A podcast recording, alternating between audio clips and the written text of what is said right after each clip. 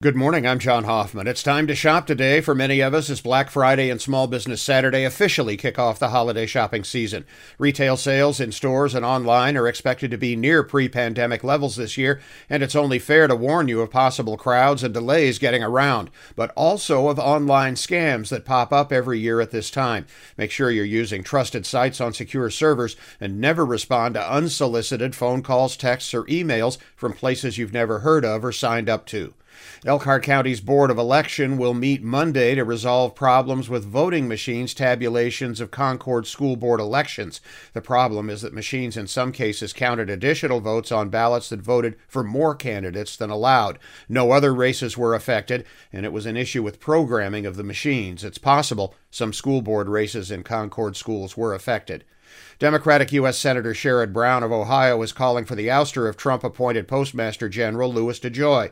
Brown says DeJoy has done major damage to the Postal Service as cuts in operations have slowed mail delivery amid severe financial problems in the service. Hiring has also been a problem along with the rest of the economy since the pandemic.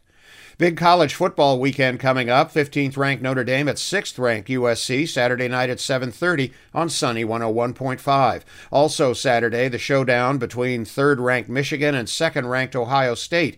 That's at noon in Columbus. Purdue and Indiana face off at three thirty in Bloomington. Same time for Illinois at Northwestern. Michigan State closes at Penn State.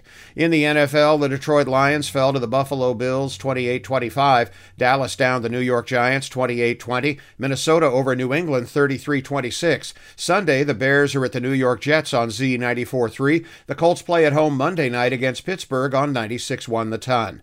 seventh-ranked Notre Dame women's basketball had an easy win Thursday over American University in the Bahamas, ninety to sixty-five. The Irish men play Saint Bonaventure at four today on a neutral floor in New York on nine sixty A M W S B T.